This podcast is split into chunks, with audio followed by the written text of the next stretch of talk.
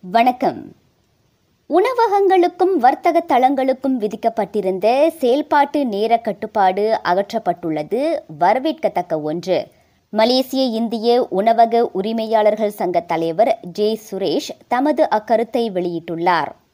ரொம்ப ரெஸ்டாரண்ட் வந்துட்டு பாதிக்கப்பட்டு இருந்திருக்காங்க பாருங்களா டுவெண்ட்டி ஹவர்ஸ் ஓட்ட முடியாம ஸோ அவங்க எல்லாருக்கும் ஒரு சந்தோஷமான நியூஸ் அது மட்டும் இல்லாம கெப்பாசிட்டியை ஐம்பது பேர் எல்லா முன்ன கொடுத்துருந்தாங்க. ஃபிஃப்டி பர்சன்ட் கெப்பாசிட்டி இப்போ எல்லாரும் உட்காரலாம் அப்படின்னு சொல்லி இது அனௌன்ஸ் பண்ணிட்டாங்க. இருந்தாலும் ரெஸ்டாரண்ட் ஓனர்கிட்ட கேட்டுக்க வேண்டியது என்னன்னு கேட்டீங்கன்னா இது வந்து எஸ்ஓபியை கடைபிடிச்சு தான் ஆகணும். வர்ற வாடிக்கையாளர்களும் கொஞ்சம் ஒத்துழைச்சு எல்லாரும் கடைப்பிடிச்சோம்னு சொன்னா கோவிட் நைன்டீன் வந்து ஸ்ப்ரெட் பண்ணாம இன்னும் பெட்டரா இருக்க பார்க்க முடியும். இந்த காலகட்டத்தில் வந்துட்டு இன்னொரு பிரச்சனை என்னன்னு கேட்டீங்கன்னா தொழிலாளி பிரச்சனை இருந்துகிட்டே தான் இருக்கு. ஸோ அதை கூடிய விருப்பத்தில் அது செட்டில் பண்ணாதான் இந்த டுவெண்ட்டி ஹவர்ஸ் ரெஸ்டாரண்ட் எல்லாமே திருப்பி திறக்கிறதுக்குள்ள சாத்தியமும் இருக்கு. ஸோ அதனால அதையும் வந்துட்டு பிரைம் மினிஸ்டரே கொஞ்சம் சீக்கிரமா அதை யூஸ் பண்ணி கொடுத்தாருன்னு சொன்னா ரொம்ப வசதியா இருக்கும். மலேசியா வரும் ஏப்ரல் முதல் தேதியிலிருந்து மக்கள் கோவிட் நைன்டீன் கிருமி தொற்றுடன் வாழ பழகி கொள்ளும் ஆண்டமிக் கட்டத்திற்குள் நுழைகின்றது.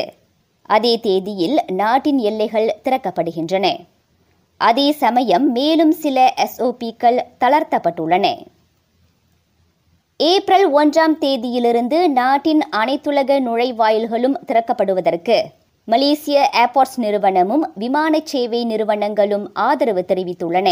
அது நாட்டின் பொருளாதாரத்தை ஊக்குவித்து மீட்சி பெற வைக்க தொடக்க புள்ளியாக இருக்கும் என அவை கூறின.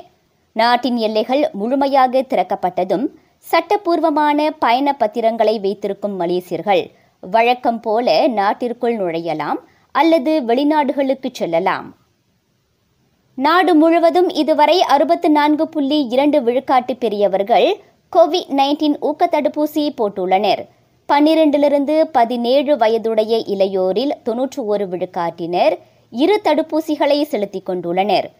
ஐந்திலிருந்து பதினோரு வயதுக்குட்பட்ட சிறார்களில் சுமார் முப்பது விழுக்காட்டினர் முதலாவது தடுப்பூசி பெற்றுள்ளனர்.